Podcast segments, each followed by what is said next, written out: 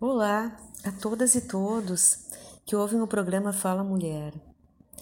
Eu sou Estela Meneghel e tenho estado com vocês contando histórias, lendo algumas cartas, né, falando de mitos, de narrativas, de contos que podem nos, nos ensinar e nos ajudar a entender melhor a nossa vida, o nosso dia a dia, o cotidiano que a gente vive atualmente. Hoje eu queria falar um pouco de grupos de mulheres. Grupos de mulheres. Eu comecei a trabalhar com grupos de mulheres muitos anos atrás, precisamente 1998. A gente fez um primeiro grupo de mulheres a pedido do Conselho Tutelar de uma das micro-regiões de Porto Alegre. E, e vieram mulheres né, cuja principal situação que elas traziam era a fuga dos filhos de casa. Eram mulheres cujos filhos tinham saído de casa, tinham ficado na rua, alguns tinham se envolvido com drogas, algumas meninas tinham sofrido violência, violência sexual. Essas mulheres procuraram o conselho tutelar, que nos enviou então é, essas, essas pessoas, essas famílias, essas mulheres, na realidade, mulheres com seus filhos, né, para que a gente trabalhasse o grupo, trabalhasse grupalmente essas questões. E, e foi um trajeto, foi um trajeto de quase um ano que a gente se reunia quinzenalmente com essas mulheres a grande maioria permaneceu, embora a gente não, não fizesse nenhum tipo de cobrança, de, de frequência, né, de controle da participação. As pessoas participavam na medida que se sentiam que se sentiam que sentiam que o grupo trazia algum benefício, trazia alguma algum consolo, algum acolhimento, alguma alguma percepção né, para usar na, no seu cotidiano, nas suas vidas. E elas ficaram no grupo. E elas falaram de violências. Elas falaram de violências, das muitas, das múltiplas violências que as mulheres têm sofrido. E dois, três anos depois, eu sigo fazendo esses grupos já, já como um programa de extensão numa universidade né, localizada numa, num município da região metropolitana de Porto Alegre, onde a chamada para o grupo foi de uma colega minha que disse da seguinte maneira: ela disse, Estela, venha para a vila, venha para a vila fazer teu grupo de mulheres, teu grupo, veja, né? Porque aqui as mulheres estão sendo mortas, estão sendo, tá, estão acontecendo e a gente não falava dessa maneira ainda mas estão acontecendo femicídios, estão acontecendo feminicídios neste local. E nós começamos um grupo, inicialmente na vila, mas na vila a, a, identificação das pessoas fica muito clara que vão ao grupo. E nós resolvemos então sediar esse grupo já formado né, em, na região central da cidade. E lá nós acolhemos e mantivemos esse grupo por mais de cinco anos, foram cinco, seis anos de atividades. E nunca falamos, né? Esse grupo era um grupo que se chamava Grupo de Mulheres. Nós nunca falamos na violência, mas a violência veio. Ela mostrou a sua cara e ela participou em todos os momentos. Né? Então, sempre nesses grupos, as mulheres começavam contando as suas histórias de vida, os seus objetivos ou né, a razão do porquê tinham procurado esses grupos. E em todas essas histórias, das mais variadas maneiras, a violência aparece. Os mais variados tipos de violência, eles mostram a sua cara, eles aparecem. Eles aparecem. E há situações, houve situações que nós presenciamos de mulheres que ficaram anos nesse grupo, ficaram anos, mais de ano no grupo. E, e contaram e recontaram as suas histórias de, de dor, de violência, de sofrimento, de infração de direitos, de pobreza, de mal-estar. Muitas e muitas e muitas vezes essas histórias foram repetidas havia como que uma necessidade de denunciar, de contar, de ser ouvido, de ser ouvido com atenção, com respeito, com empatia. Então, isso é algo que sempre aparece no grupo. Essa, essa vontade, essa, nessa necessidade humana de se narrar, de contar a sua história, né? de dizer dos seus sofrimentos, das infrações de direitos, das iniquidades, das injustiças sofridas, o ser humano tem uma, uma grande necessidade de trazer, de colocar isso à tona, de escrever, de relatar, e que isso seja ouvido com simpatia, né? com solidariedade, né? com, com apoio. Né? Então, isso, isso nós presenciamos nesses grupos, e histórias histórias, como eu coloquei antes, né? trajetos e histórias e permanência no grupo que durou muito tempo. Por outro lado, por outro lado, eu sempre digo que as pessoas ficam nos grupos, nas terapias, nas consultas, o tempo que elas necessitam, elas que decidem, elas que cortam, elas que vão embora, quando elas estão bem, ou quando elas julgam que aquilo não vai, né, que já, já, já surtiu o efeito que elas imaginavam né, no início, quando procuraram aquele grupo, aquela terapia, aquele profissional, aquele serviço. Elas ficam enquanto elas precisam. E teve situações que as pessoas as pessoas muito rapidamente elas resolveram as suas questões. Isso parece quase que algo algo mágico. Parece quase que um episódio né, um episódio parece incrível, né, que num tempo tão rápido muitas pessoas consigam consigam se dar conta, consigam resolver suas situações de vida e, e consigam então sair do grupo, abrindo possibilidade para que outras pessoas entrem, porque os grupos sempre têm que ser pequenos, né, os grupos de mulheres, eles têm que ser pequenos para que todas possam ser ouvidas, para que haja confiança entre elas né, para que haja participação, para que se conheçam, se apoiem. Né? Então, nesses grupos, esses grupos funcionam muito horizontalmente. Então, uh, embora tenha uma coordenação, então as próprias participantes se ajudam, se dão conselhos, né, se, se protegem, né, se, e muitas vezes as próprias participantes elas têm ideias mais adequadas àquela situação do que quem está coordenando o grupo. Do que tem, quem está coordenando o grupo. Eu lembro de um grupo numa que a gente fez numa não já não mais na, na grande Porto Alegre, mas aqui em Porto Alegre, num bairro um bairro muito vulnerável, um grupo de mulheres, em que uma delas contou uma situação que o filho dela, ela tinha vários filhos, né?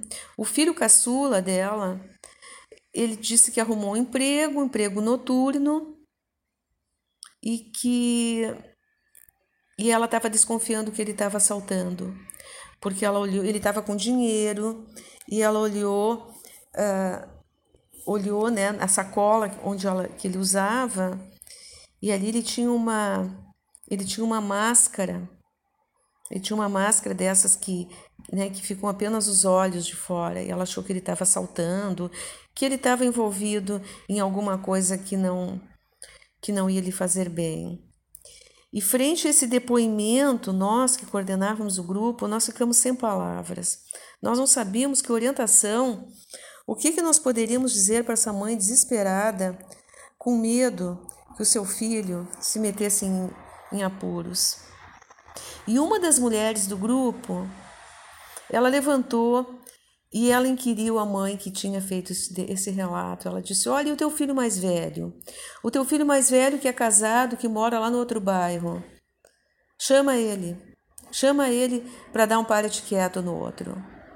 Chama ele para né, falar com o irmão mais moço e, e para né, impor, para colocar, né, de alguma maneira, para exercer a função paterna, aquilo que a gente chama exercer a função paterna, dar limite para o outro, né? E, e foi o que foi feito. Ela chamou o filho mais velho, o filho mais velho foi lá, falou duramente, né, firmemente com o irmão e, e botou o irmão novamente nos trilhos. Né? Ele realmente ele, ele não estava não estava agindo da melhor maneira, mas o irmão mais velho conseguiu, né, nisso que eu falei antes, né, exercendo a função paterna, colocando o limite, né, colocando né, duramente, firmemente, fazer com que o irmão se desse conta do risco que ele estava cometendo, do caminho que ele estava começando a enveredar, e ele, e ele sai fora. E ele né, volta para volta os eixos. Então, essa ação, e essa ação importantíssima na vida de uma pessoa, né, quem, quem teve o um insight, quem teve a ideia, quem percebeu o como que poderia ser feito, foi uma das, das próprias mulheres da comunidade, né? Foi uma das ela que teve essa percepção, a agudeza e a pertinência dessa dessa dessa percepção que deu certo, que deu certo. Então, tem muitas outras situações que eu poderia contar em que, em que muito rapidamente se conseguiu tomar uma decisão no grupo, a pessoa tomou ela por ela mesma, muitas vezes a partir do seu próprio relato. E, e isso fez com que ela mudasse a sua vida. Isso fez com, que ela mudasse a sua vida. Tem uma outra situação, uma outra história que eu conto, de novo nesse grupo que a gente fazia nessa pequena cidade da, da região metropolitana de Porto Alegre. Quando nos chega uma tarde uma senhora, ah, e ela estava, ela tá, fisicamente, ela, ela não tá, a gente via que ela não estava bem, ela estava assim sem querer se, né, é, colocar uma, uma questão de digamos, de, de preconceito, de avaliação superficial, mas ela estava com a roupa muito desmazelada, sem se pentear, e, e ela chegou já chorando, dizendo: Ah, eu soube que vocês têm um grupo de mulheres aqui, e eu. Eu queria, eu queria eu vim aqui para contar a minha história, a minha situação. Né? Então, ela estava com sobrepeso, ela, tá, ela não estava se cuidando. E ela conta que o marido, ele era caminhoneiro, ele viajava, às vezes ele ficava meses fora, muitos meses, mas ela ficava, ela ficava trancafiada, com pouco dinheiro. Né? havia vizinhos, né, amigos do marido, que cuida, cuidavam, entre aspas, dela, né, que controlavam o que, que ela estava fazendo, se ela saía. Às vezes ela ficava sem dinheiro, sem dinheiro para a própria comida. E quando ele voltava, ele voltava muitas vezes muito agressivo com ela, desvalorizava, dizia que ela estava gorda, que ela estava acima do peso, que ela estava feia. Então, essa violência psicológica, né? essa, essa violência de desmerecer, de botar para baixo o outro, né? e dava pouquíssimo dinheiro para ela. E por outro lado, ele não queria que ela trabalhasse. Então, ao mesmo tempo que ele deixava ela na míngua, em termos né, econômicos, ele não queria que ela trabalhasse, para ter o pleno controle dela. E ela dizia assim que ela que ela estava cansada dele, daquele casamento, mas ela não tinha coragem de pedir a separação. Muitas vezes ele era violento com ela quando ele voltava. E ela nos conta essa história chorando. Então foi um, um grupo, uma sessão que todo o tempo foi ocupado por ela. E ela não voltou mais. Foi só uma vez. A gente até perguntou para as outras mulheres se alguém a conhecia, se, né? tentamos fazer contato, mas ela não voltou. Ela não voltou. No semestre seguinte, o grupo continuava, algumas participantes havia revezamento e outras se mantinham.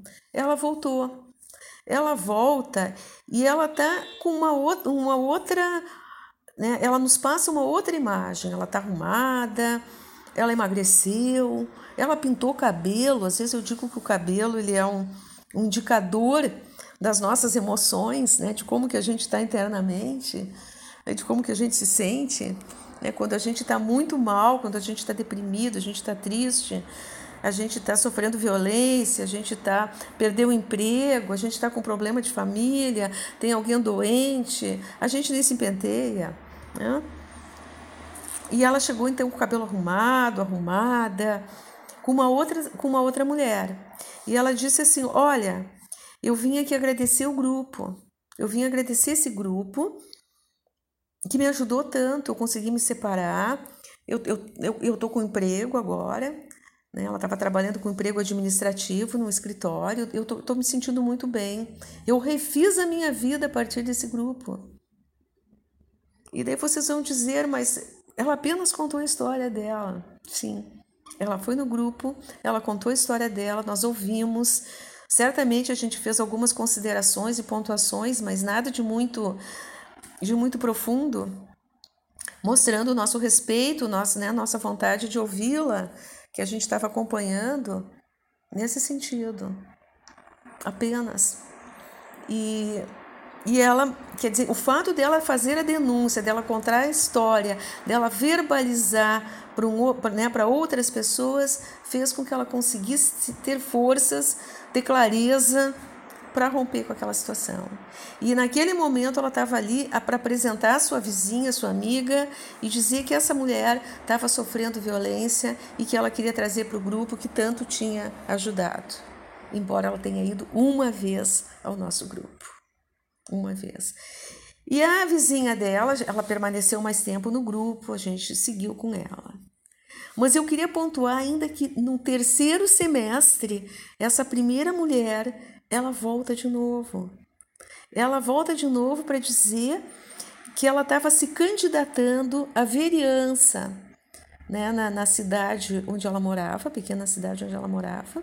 Ela estava então já envolvida né, com, né, com, com um partido, com uma, uma luta popular para melhoria de condições uh, da, da, da vila, do bairro onde ela morava. Então, ela já tinha uma pauta de reivindicações, de demandas, ela já estava organizada né, para assumir uma função de liderança comunitária, a partir dela mesma. A partir dela mesma. A partir dela mesma. Então, essas, essas, essas histórias todas eu estou colocando no sentido de indicar que às vezes um, um encontro apenas muda né, a vida da pessoa, não um encontro em si, o que a pessoa, o que aquilo significou para a pessoa, o que, que ela conseguiu fazer. E outras pessoas, elas demoram muito tempo. Outras pessoas, os tempos são muito variados. Outras pessoas levam anos e anos né, para conseguir romper com uma situação de violência, para conseguir é, assumir as rédeas, o controle da sua vida, né, para conseguir né, é, viver, né, para conseguir passar a viver em outros patamares, em outros patamares. Então os tempos, os tempos são variados, são diferentes e nós precisamos respeitar o tempo de cada mulher. Né? Montserrat Sagot, que é uma, é uma estudiosa né, das, de mulheres, do feminismo, das violências da América Central, ela diz sempre que ninguém mais do que a mulher que sofre uma violência sabe o momento que ela tem que romper, sabe o momento que, que romper pode significar mais violência ainda, violências adicionais, e o momento que ela vai ter o suporte, a rede né, e as próprias condições internas psicológicas, emocionais, para poder fazer essa quebra, essa ruptura e ir adiante na sua vida. Ir adiante na sua vida. Muitas mulheres, então, nesses grupos, elas colocam também uma situação que eu queria, uh, queria res tentar responder hoje, que é a situação de estar vivendo uma situação de violência grave, né, que pode ser psicológica, pode ser patrimonial, pode ser física, pode ser sexual, e elas não conseguem romper. Elas ainda se sentem vinculadas, né, é como se elas tivessem amor e ódio a esse companheiro, né, ou a esse familiar né, que está que tá sendo, que está que, que tá violentando essas mulheres, os, os seus filhos, às vezes. Né. Então, então essa é uma demanda. Como que eu faço para me separar? Como é que eu adquiro forças? Como é que eu me desapaixono por esse homem que me prejudica, que me violenta, que me cerceia, que não me deixa, que me controla, que me faz mal e eu amo ainda ele, eu quero ele. Né? Essa coisa que a gente poderia dizer que tem um traço até masoquista, né?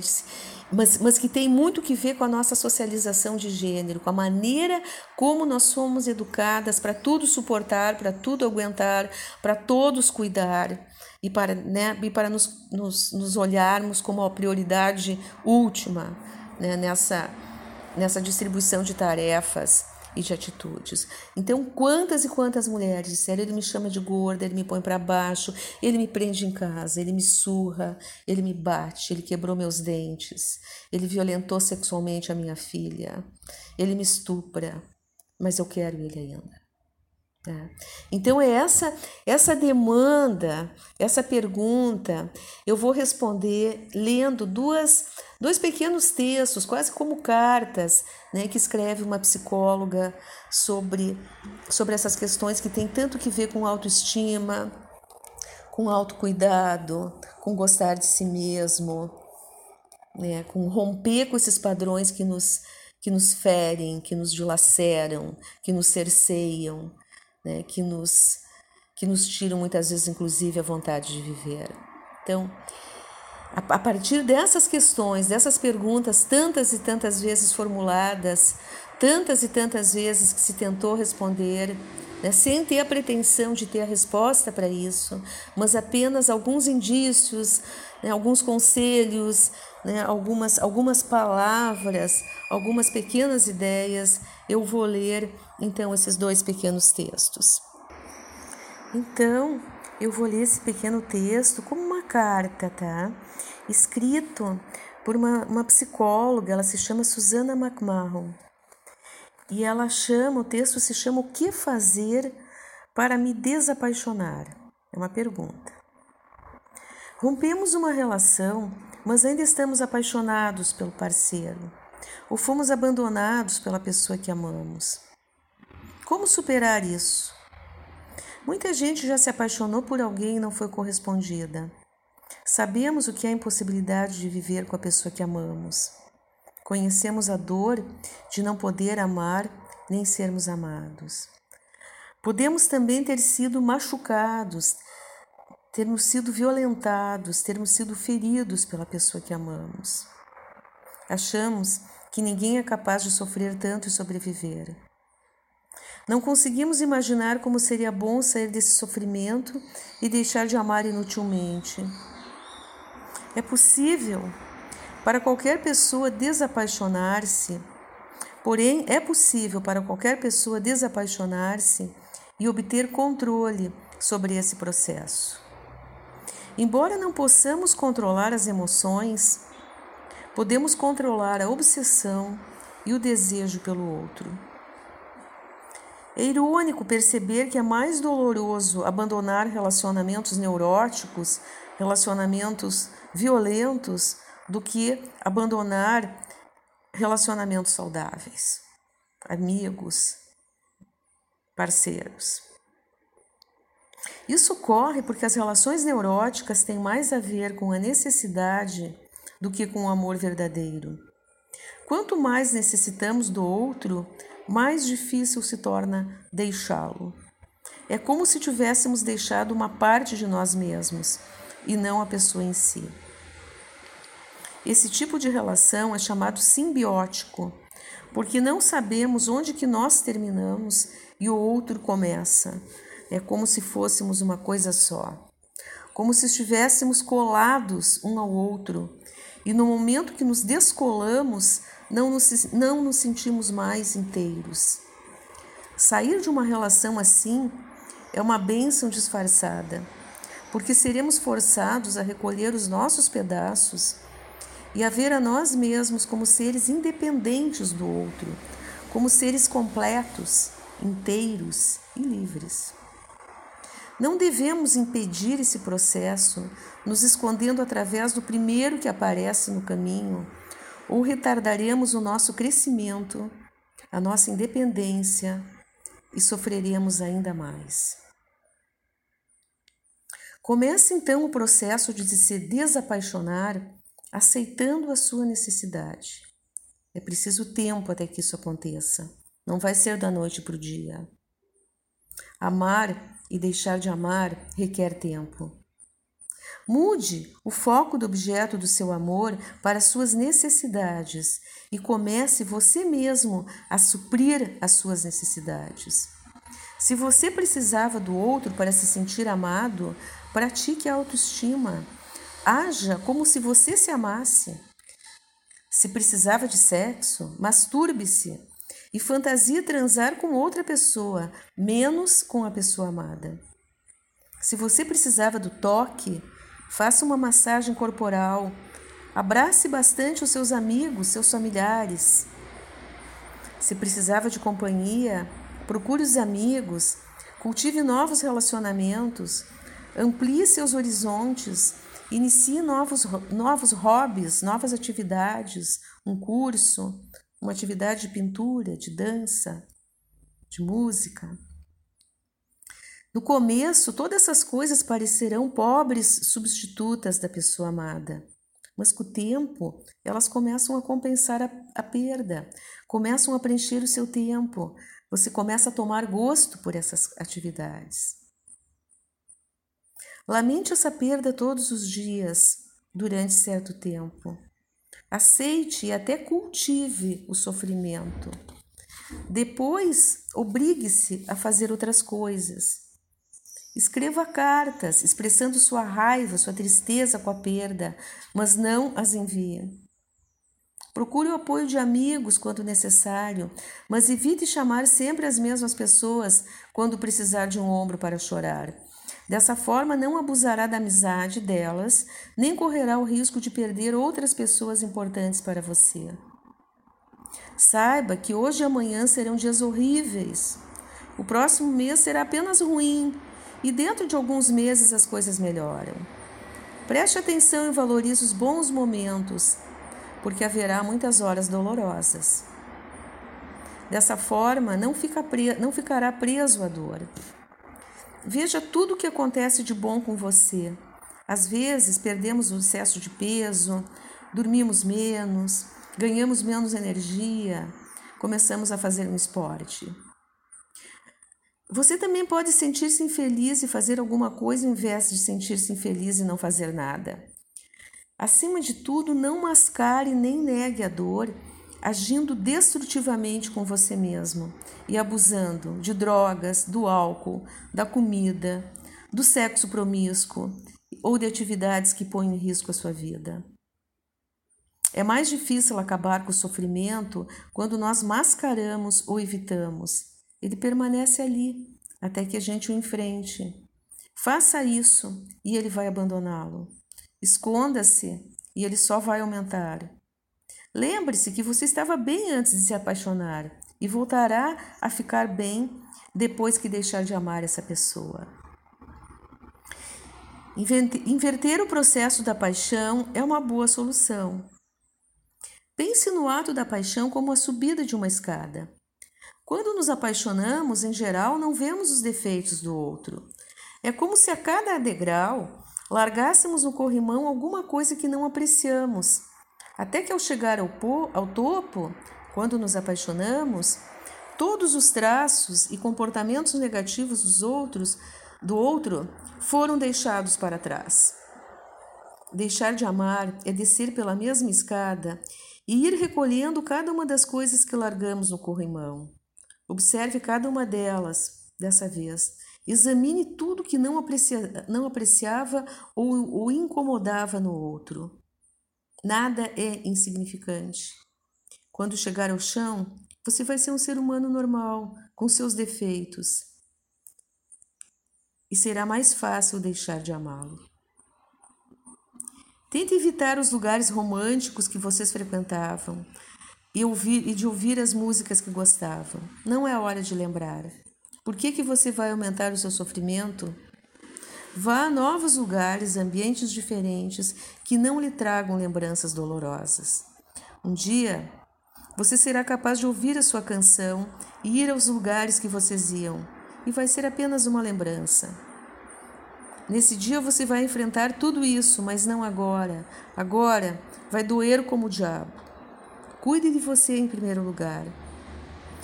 Lembre-se que quando sofremos, Precisamos ser mais afetuosos e compassivos com nós mesmos. Evite a recriminação e a culpa. Não fique obcecado pelos erros do passado. Você é um ser humano, portanto, é imperfeito, é falível. Não pode permanecer numa relação com a ilusão da infalibilidade. Quando uma pessoa deixa de amá-lo, de amá-la, esse é mais um problema dela do que seu. Quando você ama alguém, o seu amor é uma dádiva. Quando é amado, recebe uma dádiva. Você não tem condições de saber quando nem como isso vai acontecer de novo. Não pode pedir nem esperar essas dádivas, porque então simplesmente elas deixarão de ser dádivas. Quando precisa esquecer um amor, passe a cultivar mais autoestima. Isso vai ajudá-la a diminuir sua necessidade interna de ser amada e impedir relacionamentos simbióticos. Simplesmente goste de você, ame você, um pouquinho por, em cada dia e cada dia um pouquinho mais. Essas então são algumas das, das recomendações né, dessa carta, desse texto que eu li para vocês. Que, que a gente tem que procurar pensar e exercitar a cada dia quando se encontra num processo, nesse processo como que havia colocado antes. Quando alguém pergunta como fazer para eu me desapaixonar por uma pessoa que me fez e que está me fazendo mal, né, que é violenta comigo, que me fere, que me menoriza, que me maltrata, que me despreza. Então, terminando, chegando ao final por hoje, um, mando um abraço bem grande a todas e todos que nos ouviram e até o nosso próximo encontro. Até mais.